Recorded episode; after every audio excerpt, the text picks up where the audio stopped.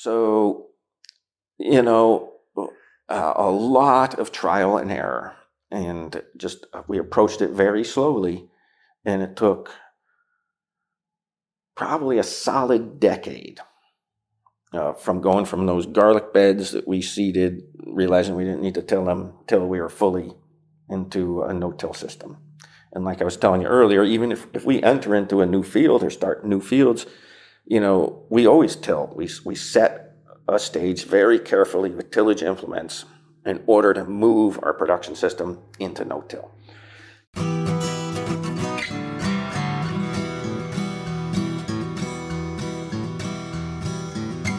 Welcome to The Real Organic Podcast. I'm Linley Dixon, co-director of The Real Organic Project. We're a grassroots, farmer-led movement with an add-on organic food label to distinguish organic crops grown in healthy soils and organic livestock raised on well-managed pasture.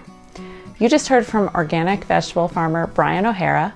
He's the author of No-Till Intensive Vegetable Culture, pesticide-free methods for restoring soil and growing nutrient-rich, high-yielding crops. When we decided to tackle the conversation around the role of tillage in our 2023 symposium, Bryan was the first farmer we reached out to, and we're excited to share his thoughts here with you.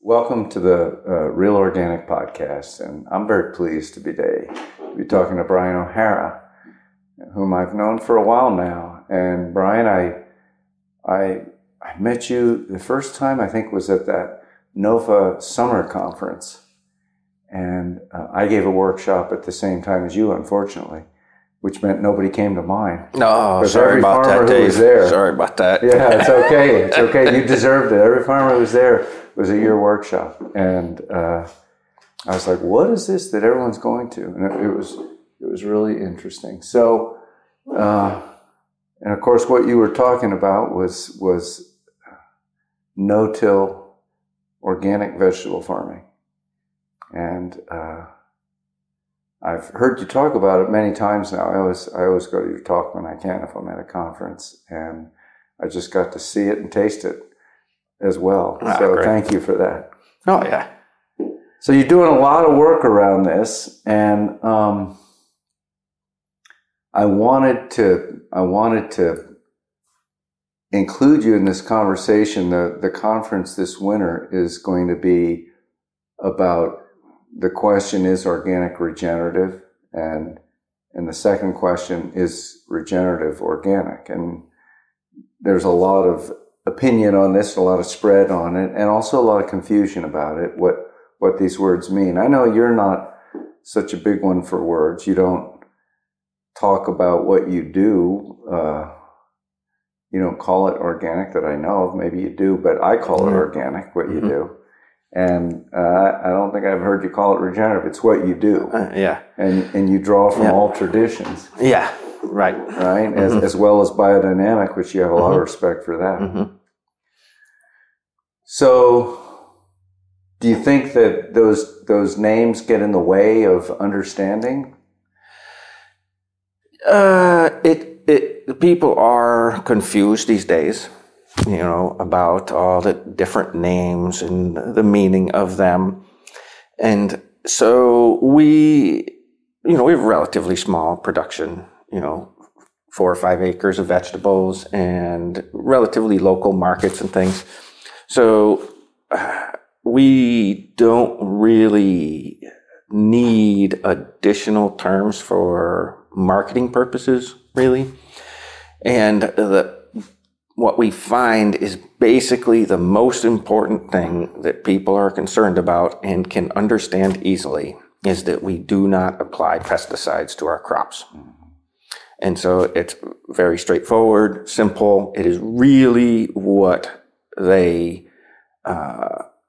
seem to care the most about.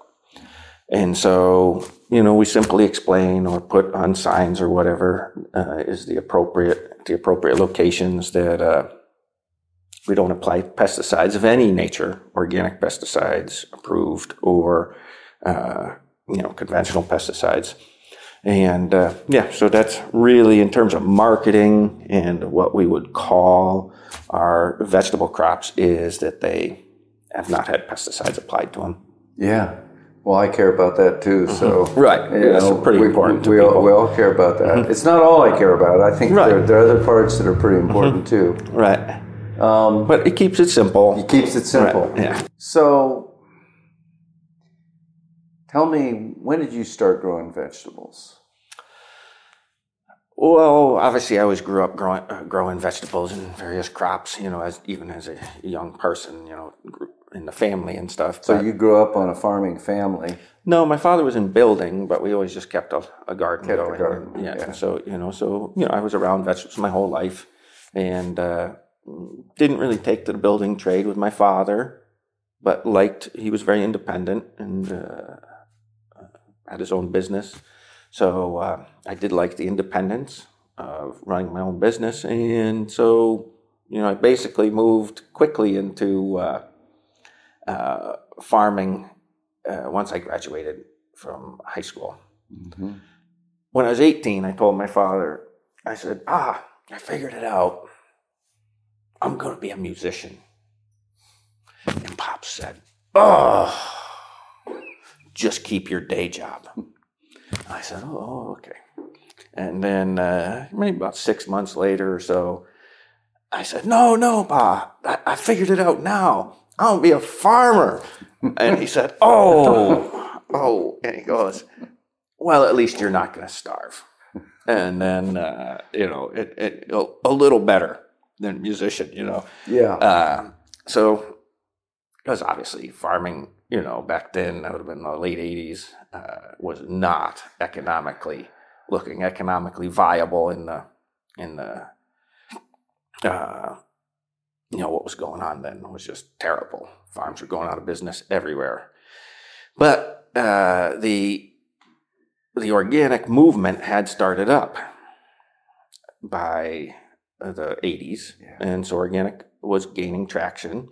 And we knew we were working I got a job at a health food store, and so I became familiar with organics and organic local growers, and kind of got into the local network and understood here's a possibility. These guys are making it, maybe just barely, but they had their operations going. So I think by around 1990 or so, 89, 90 was our first getting into commercial vegetable cropping, and so we started up small, kept my day job for a few years and just getting built on it. But fortunately, we had moved here to Lebanon and were neighbors with Gilbert Risley, who was a vegetable grower, commercial vegetable grower from, he'd been growing in probably at least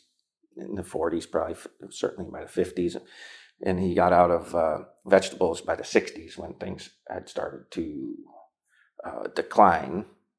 With there was a lot of importation of vegetables suddenly from California and stuff, and they could produce vegetables in California and undercut the local market here because of various policies and things that allow for that kind of movement of crops to happen, and at that kind of pricing. And so basically he was undercut in pricing. So he moved out of vegetable production, and he moved into mostly blasting and construction work. But there we were, and he had retired. There we were moving in and next door and starting up a vegetable operation right next to a guy that had experience starting with horse cultivation all the way through to chemical age into tractors and equipment. And, he had the full range of experience. So he quickly brought us up to speed on our agricultural techniques, and he was obviously my mentor. And so Gilbert Risley is really the reason why we got off on such a good foot. And he was very excited about organic and the ability of us to to price our vegetables higher than the grocery stores, because the grocery store tomato is still selling at whatever, 99 cents back then a pound, yet we could charge $2 or $2.50, or I don't remember exactly our pricing back then.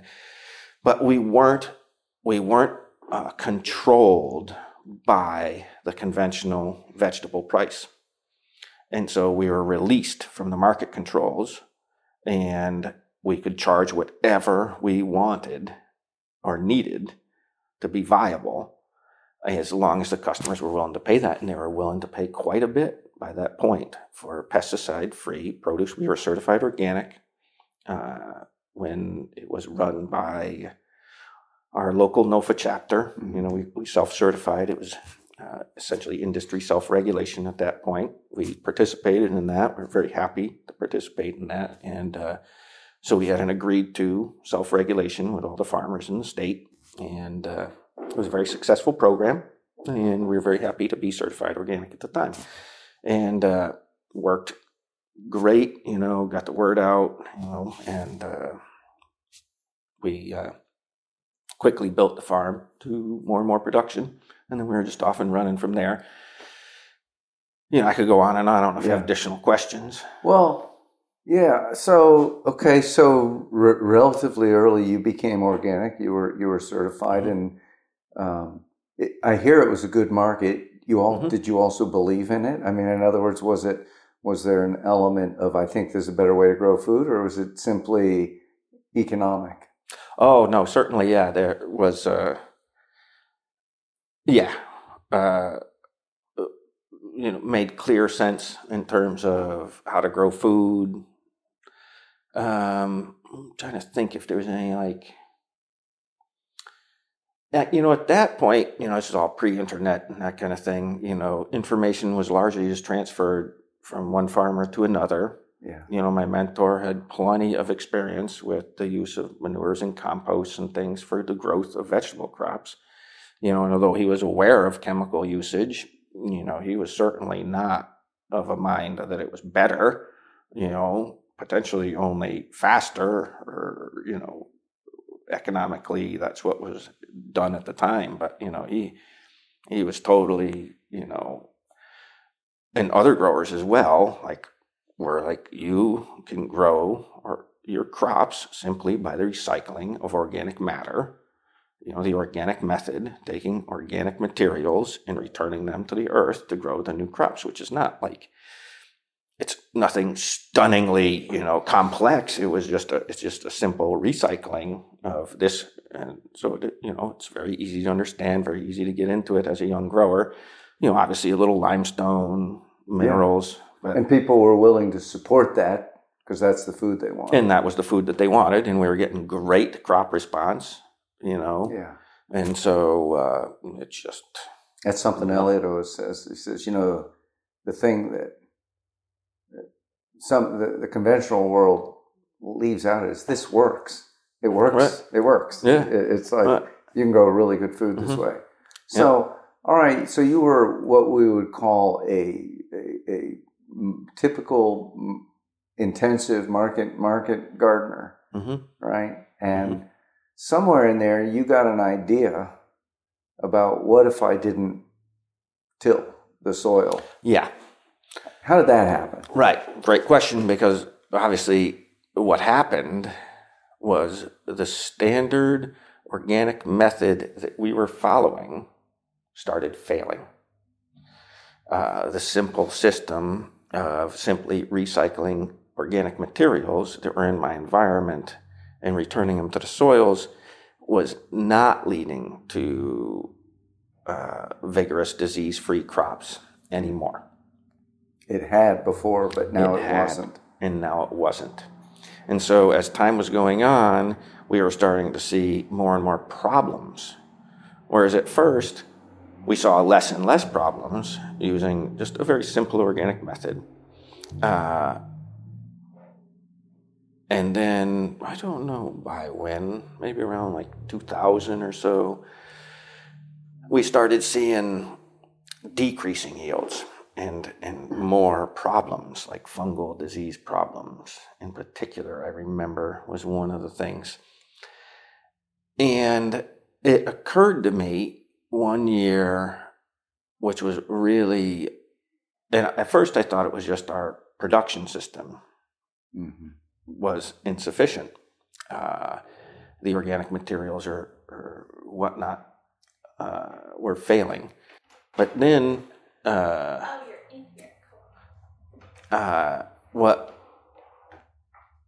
I came to realize in an important moment was one day I realized that I was looking at my crops that had fungal diseases.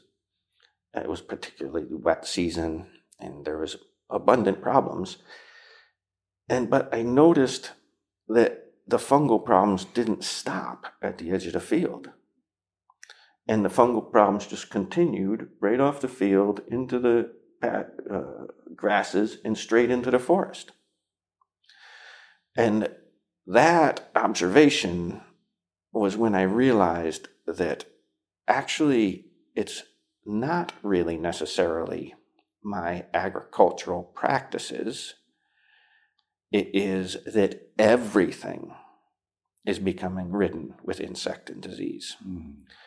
And because it wasn't, you know, it's one of those experiments like, you know, well, this one, you know, the control is also diseased. Yeah. And that led me to the realization of just what was going on was actually massive environmental changes that were causing nutrient deficiencies, pestilence, disease problems on everything. And then, of course, I started to really observe even more closely the environmental conditions and have come to realize that it's essentially seems like, you know, an easy term for it is just pollution. But it's pretty extensive, and it affects, you know, the rain, it affects soil, it affects air quality, it affects the sunlight. And so all the major building components of plants have been altered to a detriment. Mm-hmm. And so it's not that the organic system was a failure. It's that the organic system couldn't keep up with the environmental changes. So we had to start changing the production system to make things as vital as possible. And let me just finish that in terms of the organic system, one of the things that, you know, I came to realize that is, you know, I've never like tested this all out and looked at nutrient qualities of what I'm about to say. But essentially what I think is going on is that if I take the materials from my environment, like the tree leaves, the wood chip, the grasses, and they are nutrient deficient and prone to diseases, I can't expect, and these are the basis of my composting system, I can't expect those materials that I then compost to deliver me a compost that can keep my crops free from insects and diseases, essentially because they themselves did not have the vitality, the nutrients, whatever components that it takes to stay disease-free. They did not have. And by simply composting them, which is what I did in the past with tremendous success, but, you know, they themselves are essentially run down. And so to take run down materials and compost them and put them on my field probably is not delivering the appropriate compost to keep my crops disease-free anymore. Bryan, one question. Did you do much with grain manures back then? Or was it mostly compost that you relied on? It was mostly compost we were relying on. We certainly cover cropped in the winter. Yeah. And that's what I would like to point out is that although when at this time, we started moving into no-till. And I do think no-till is one of the best factors that improved our production system.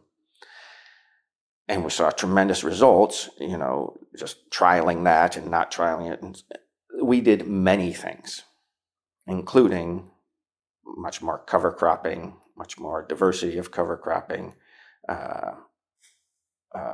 Definitely switched the mineral program away from simple limestone, rock phosphates, and into a much more careful, intensive mineral usage. You know, many different minerals, a lot of ocean products for trace elements. And we increased our foliar program extensively. So we didn't just go to no-till to address these changes. You know, if I had to choose one and I could only choose one, that would probably be the one I would choose. But it takes, I think, more than just no-till at this point. Yeah. You know, we very carefully manufacture our composts, you know, all kinds of, you know, fertility adjustments, heavy cover cropping, you know, much, much more. Right. So sort of yeah. Like being the first woman academic in a university, you got to be better than everybody at everything just to be equal. Mm-hmm. You know, you're right. Saying that mm-hmm. you had to get better at everything in order to still have healthy crops. Yeah. Where in the world did you get the idea of no-till? I mean, who was talking about no-till in 2000? What suggested that to you? Let's see. A lot of it was just basic experience with seeing what tillage would do and what less tillage would do. So, you know, early on when we didn't understand the ramifications of over-tillage, we would over-till, particularly, I can remember specific examples with rototillers, mm-hmm. where it over-oxygenate the soil and we would have a poor crop growth over something that we hadn't tilled so extensively, you know. So just field results themselves were definitely pointing us that direction. Would the crop literally look poorly? Or yeah. So like over tillage, you know, I can remember there would be, you know, too much air in the soil, yeah. Poor germination, poor transplant set, and then the growth would be, you know, just disturbed, slower, just you know, at that point, you know, I was just looking at like physical soil, mm-hmm. you know, problems like, you know, not enough, too much air. But it would be later that I would understand its ramifications on like nutrient delivery, biological conditions, you know, that I came to realize that tillage is so highly related to nutrient imbalances or different conditions of, because, you know, tillage causes just dramatic death and destruction in the soil. So it causes a dramatically different nutrient profile than an untilled soil. So, but yeah, we saw, you know, just from physical characteristics, from field conditions, you know, things just were pointing us to less tillage. So, you know, we started by just reducing tillage. Yeah. More shallow? Yeah, getting away from rototillers, shallower, more discs and field cultivators and things like that, moving towards less aggressive churning action. Yeah. You know, and essentially, you know, like I can remember early on times like, you know, once we were in the reduced tillage mindset, then we would finish off a garlic crop, say, right? And we had it heavily mulched, weed-free. And we just harvested every plant out of the patch. And then so things were starting to occur to me like, well, why till it all? You know, let's see what happens here. There's no, you know, there's not compaction. There's not weeds. There, you know, you can just move aside the mulch materials and reseed. So, you know, certain conditions, once the reduced tillage mindset was in place, just naturally moved to you know, well, why till it at all if it's not necessary? And then, of course, we started seeing results from that kind of work.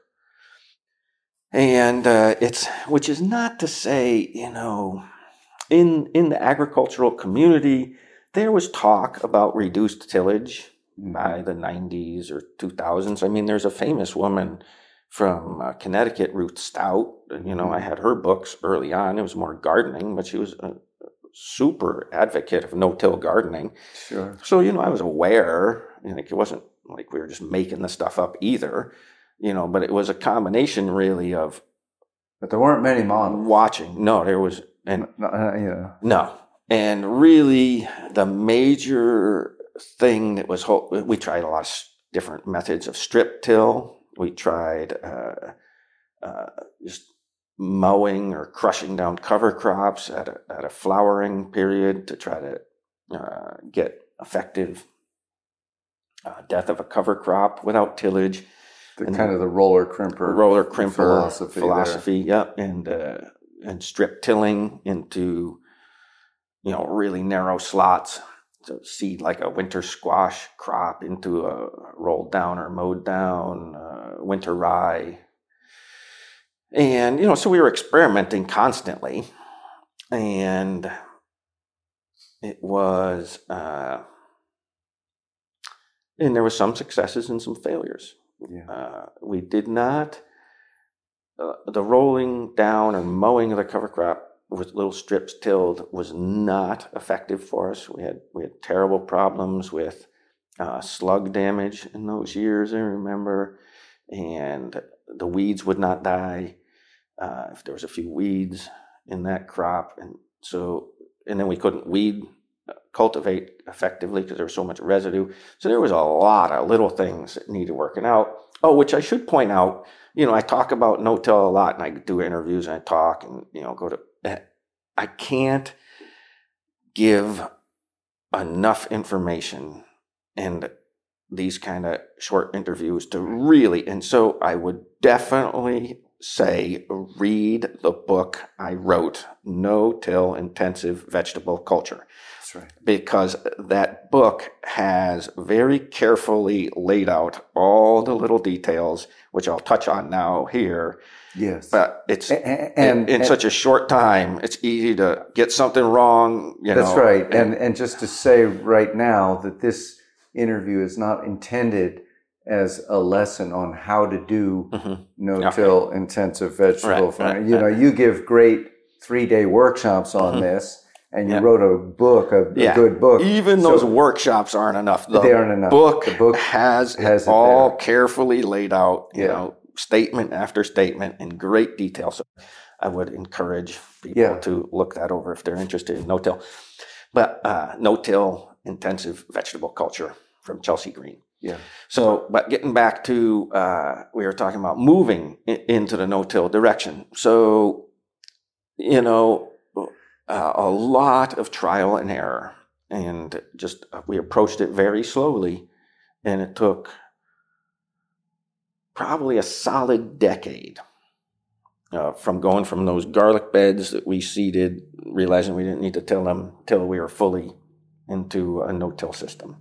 And like I was telling you earlier, even if we enter into a new field or start new fields, you know, we always till. We set a stage very carefully with tillage implements in order to move our production system into no-till. So, you know, it was a slow progression. Some of the early things that really, I'll just mention two kind of important aspects that allowed us to move into our present vegetable production system that are worth considering. And those are when we moved into a permanent bedding system so that the wheels of the tractors and equipment go down the same pattern across the fields year after year, which relieves the need for us to till to release compaction from the equipment. Mm-hmm. So to set up the permanent bedding system really moved us into a whole nother world of needing less tillage. And then the other major breakthrough was when we realized how to solarize mown vegetable or cover crop residues and weeds, which is the ability to, if there's tough vegetation in place, we realized that we could cover it with clear greenhouse plastics in the hot sun, and it would eliminate any annual vegetation growth once it's been mowed down and covered well in a 75 or 80 degree condition. And it could eliminate all weed growth, crop growth, cover crop growth, as long as it's annuals, in a single day. So you cover, just so people hear that, so you take some clear poly, some greenhouse plastic, you lay it on the ground. Do you have to work to seal the edges, or you just put some bags on the edge? Sandbags, maybe about every 20 feet. Generally, you know, if you're looking at lower temperatures, say it's just 75, then it is better to have it sealed down, you know, to keep the heat in underneath. But if you're looking at an 85 or 90 degree day, you know, you need much less securing. And the effect of that in one day is that all the annual seeds and the remaining plant detritus, it's all dead. You mentioned earlier the slugs are dead. Slugs are dead too. So you don't have that haunting you for the next crop. Yep. And when you take that off, you've got a clean seed bed. Clean slate. Yeah. You know, obviously, like we said, the perennial weeds can't be in the field. You have to control those with appropriate tillage beforehand or whatnot. But yes, elimination of the annuals, just complete browning off of the soil surface. All the chopped organic matters are now a mulch material. And great start with slugs. And so that breakthrough allowed us to integrate no-till into basically the entire farm year-round. As I was saying earlier, if you don't have the temperatures and you still need to cover, then we would use a black tarp, like a silage tarp, to cover the vegetation. But a black tarp takes weeks to starve a plant of light in order to kill it. But basically here, you can reliably solarize May through September, and often there's days in April and October that you can also sneak some solarization events in, pretty much. So that covers most of the year for us. And as I was showing you earlier, if you can get the crop growth to the point in the system functioning well enough where you don't really have weeds.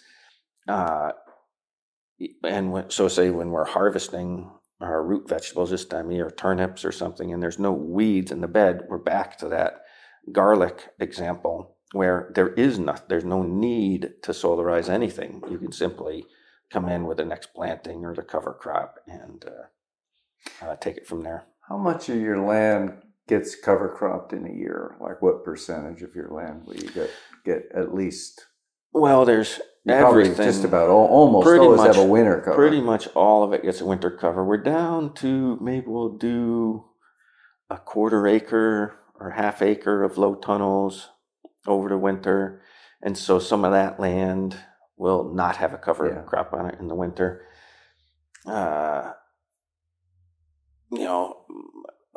A good portion of it might have a spring cover crop, you know, when we put on after that crop is done. But so basically everything has, at this point, generally sees at least one cover cropping period over the course, sometimes two, you know, kind of depending. Are there fields that you just set aside for a year with a cover crop? We haven't set any sections or fields apart for just like a whole summer cover crop at this point. Maybe someday, you know, there's sections. We'll put buckwheat in here. We'll put field peas in there. You know, it's kind of depending, you know, on the various areas and stuff. So, you know, we'll mix some summer stuff in too. But we're not pulling large chunks out for summertime at this point. Yeah. So we talked earlier about how much compost do you use. There are definitely farms that say that they're no-till. They are no-till, but they put on 5 inches of compost every year, which is effectively... I mean, it is no-till, but it isn't really. It's a different thing. It's mega composting. Yeah, smothering things. It's just smothering. Yeah. It's a mulch. But you were talking more like 1 inch a year. Yeah, I mean, certainly it really depends on the field, of course. Yeah. Like, we have a field here that has received compost applications for 30 years. Yeah. And we don't put an inch of compost on to that field, you know. Very small, you know, you can, we generally apply a little bit of compost to it over the course of a year, you know, and we multi-crop. A lot of places get 2-3 crops a year on a given piece of land. So, you know, there's opportunity for compost application before all of those changes in crop. But usually, if we're applying compost onto a rich soil, it's you can see the soil through the compost. So it's just there's shards of compost. Yeah. So it's a very thin application. If you smoothed it all out, you know, maybe you could say it's a 1/4 inch of compost or something. You know, and then of course on the newer lands, like I was showing you earlier, lands that we've just been on for a year or two that were very deficient in organic matter, or at least reasonably deficient in organic matter, that we could easily put an inch of compost on, probably at a minimum, you know, once a year, maybe do that twice. Yeah. You know, so somewhere in that realm. And, you know, and then everything in between, depending on soil conditions. But I would also say that the compost manufacturing is very important because... You make your own compost, all of it. Yeah, all of it, and which, you know, is many tons. I mean, if we're doing, as a guess, 30 tons of compost on a newer 4-acre field, you know, that's like 100 tons or 120 tons of compost manufactured. So, you know, it's a significant project. But I would say, you know, when we manufacture compost on the newer field, it needs to be more nitrogen rich. Yeah. So we increase the nitrogen to carbon ratio, and you know, there's specific minerals we blend in for that field condition as well, as opposed to a field that's had compost and minerals applied to it for 30 years. It needs a very different compost, so it's much, much more carbon rich.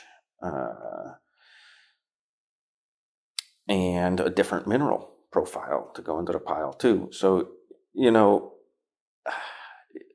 often compost can get slandered because of overapplication. Often the composts, it's, you know, granted 5 inches is probably too much, you know, but maybe not. Depending. Well, it's not for me to say. I didn't mean that. I just mean I wouldn't. It could cause problems. I wouldn't exactly call that a no-till system. That's right. All. And 5 inches of compost, if it's nitrogen rich, you know, is going to cause problems. Yeah. But 5 inches on a starred field with a better blend, not so nitrogen rich, perhaps, might well do justice to it. So it's like most things, you know, the details are what really matter. Yeah. You know. So just briefly, because the other thing that I think is appropriately really talked about or thought about is the source of materials for compost. Oh, absolutely. So your source for your materials is, I'll let you say, but it's basically local materials. Yeah. You know, so the carbon materials, the bulk of the pile, is wood and leaves. From the wood chip from the tree grinding and the leaves from local leaf collection in a rural environment. In terms of compost contaminants, chemical contaminants, those materials, leaf and wood chip, are pretty much seemingly and regarded by the compost industry as pretty much as good as you can do. Yeah. The chance of chemical contamination is pretty low in trees. There is garbage sometimes from leaf cleanup, and certainly when we've tried to use urban leaf collection, there's just way too much garbage. Mm-hmm. So there's some garbage you got to deal with, plastic bags, cigarette packs, or whatever. But generally, we just work with smaller landscapers and stuff in the environment, and they're respectful and try to make it as clean as possible for us. So. And they donate those materials to you because it's a service for them to be able to just put them someplace? Yep. Leaf and wood chip can both be easily free. Yeah. Mm-hmm. So the bulk of materials essentially are $0. Sometimes I might have to truck things, whatever transportation. But essentially, the materials are free. And yes. and animal manure, you said you use. And then the animal manure also can easily be free. So we do bring in cattle manure from a local cattle farm that has winter feed pads for feeding hay. Is that a dairy or a beef? No, beef animals, beef cattle. Yep. Yeah. And the beef cattle are just maintained in a very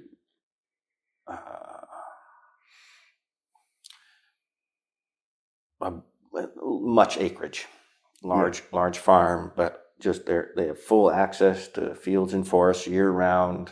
They're not confined in any way. Yeah. And but they do feed them on these pads in the winter, which were nicely developed concrete pads in the fields.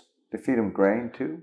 No grain. So they're grass fed. Yeah, they're grass fed cattle, and it's pretty much a perfect situation. So grass fed, they the hay is cut on the farm. Yeah. So they manage their own hay production too, so they know what's going on with their hays, and so that kind of manure is pretty much ideal. Cattle manure is widely regarded for centuries as the best appropriate manure source for vegetable growing, and obviously those the digestive tract of the animals is phenomenal.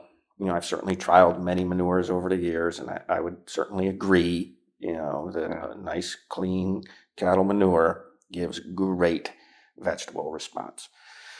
So, very, with composting, you have to be very careful with your feed materials for the piles in terms of there's so much chemical contamination.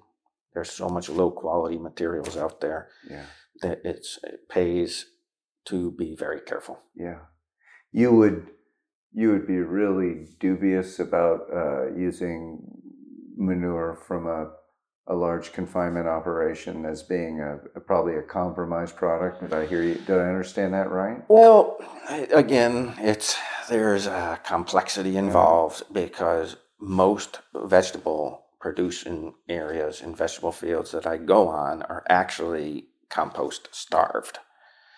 And so I would, of course, encourage everyone to get as clean a material as possible. But, there's also fields are starving for organic materials. And manure is extremely useful, especially from cows or cattle. And so the composting system itself helps decontaminate materials, and there's no perfection really. Everything's contaminated to some degree. It's that you just want to stay away from so much contaminants that it overwhelms the benefits. Essentially. Yeah. So it's a whole scale, and you've got to try to land as high as possible on the scale, but you still got to give the ground what it needs. Right. At the same time.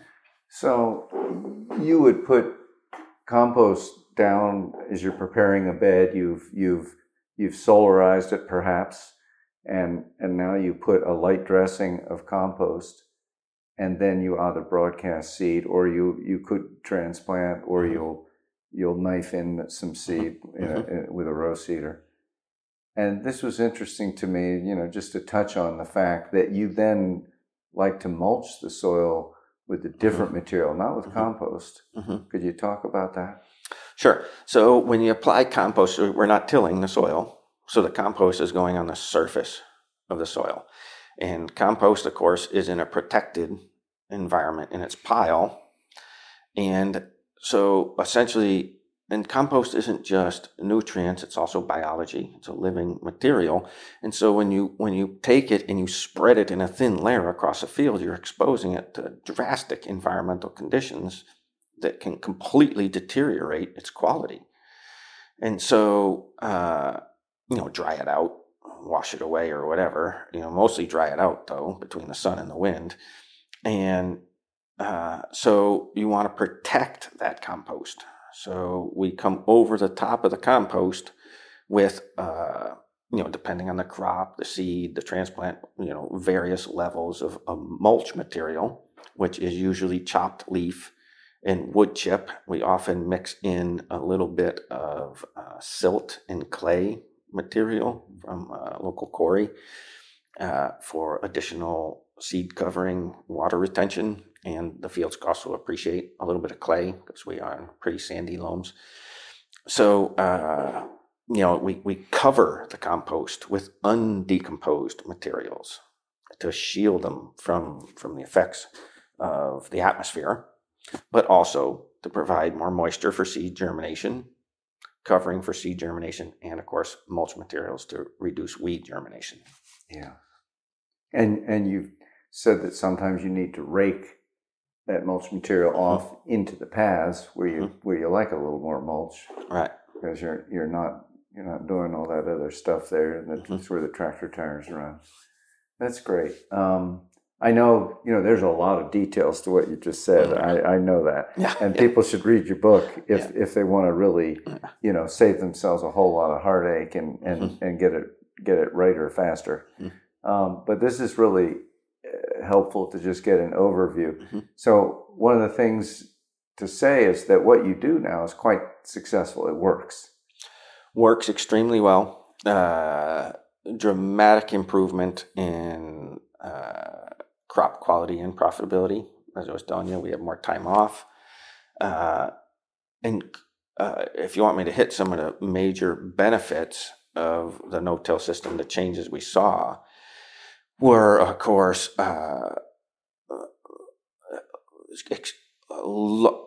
extreme reduction in insect and disease pressure,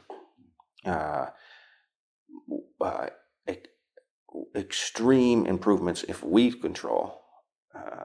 Like we used to spend tremendous labor controlling weeds with cultivation and hoeing and weed control efforts.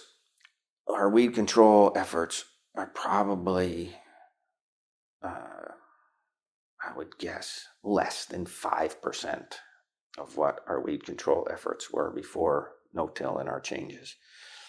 The crop quality is so much higher because of no weeds, way less insect and disease pressure, and the nutrient is much higher in the crop, which is why there's no insect and disease pressure to speak of. And so then the crops harvest quicker. There's less culls of number twos, dramatically less. And then the crops themselves store extremely long for longer sales. Customers are happier. The crops look and taste better. So the customers respond with the vibrancy and taste of the crop, and let's not minimize taste. Yeah, right. Yeah, I mean that's the best primary indicator we have about nutrition, quality. Right? Mm-hmm. It really is, right? Mm-hmm. So okay, you can also see it with your eyes. The vibrancy, mm-hmm. the colorations of the crops are much better. Yeah. And then there's savings in irrigation, tremendous improvements in irrigation because of no tillage in the mulch layers. So we do great in a drought year because it's sunny all the time and there's plenty of ground moisture. Soil quality improvements in terms of, drainage characteristics. We can work the field at any time because it's never too wet.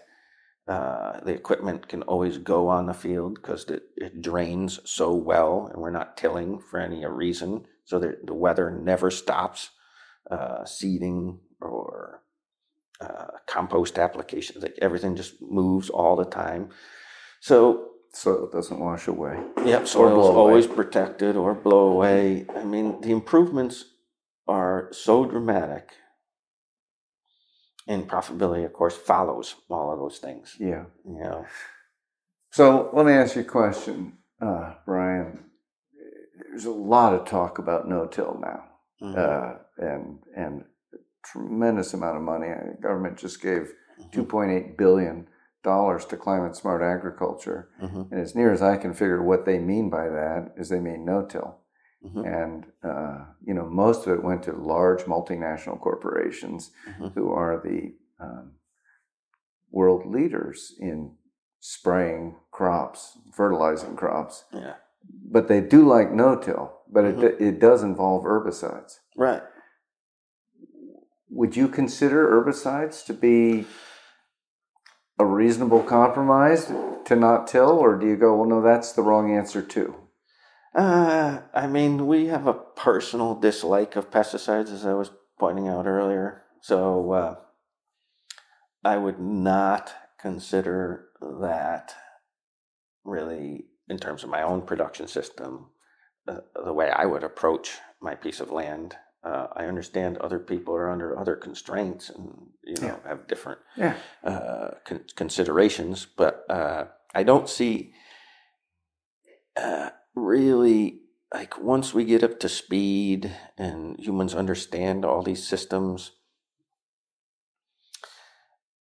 I think that we can move to large-scale systems that can be either no-till or extremely reduced tillage and get tremendous crop growth and abundance. So, as I told you earlier, I'm not a no-till purist. We still use tillage equipment. We would certainly use tillage equipment if we needed to, if there was a perennial weed outbreak or something, And so there's conditions to be able to use a little bit of tillage in the earth. What it really comes down to is that the earth is willing to give to us. But we have to give back. And unfortunately, what's happened is that people haven't been giving back to the earth. And so the earth is withdrawing from us and giving us less. And if we simply approach the earth with a different outlook and approach, and a little tillage, earth would be more than willing to operate and give us abundance with a little bit of tillage. If we're careful and mindful and do things really in cooperation with earth and natural forces, tillage is not really the problem. Like I said earlier, the organic method with tillage worked great for us for a long time. We would still be doing that probably if the earth wasn't withdrawing its abundance. But when the earth withdrew its abundance, we had to change how we operated, and now we operate much more respectfully and closely with the earth's systems. We basically, the no-till and the layering of those organic materials is basically just mimicking how nature fertilizes the forest, and that's, if you go into the forest, it's covered with a mulch layer. Underneath is organic matter decomposed, and under that is the soil. And so we just working more closely with natural forces and not doing such dramatic damage to the environment where things have to be taken to such levels of careful, attention to get such vibrant crops, would go a long way towards just easing the whole difficulties of modern crop production. Yeah. Well, Bryan, we could and have talked for hours, but I know you got a delivery tonight, so it's dark, and you got work to do. So thank you very much. I really appreciate it. Oh, thanks, Dave. A pleasure. I love talking with you.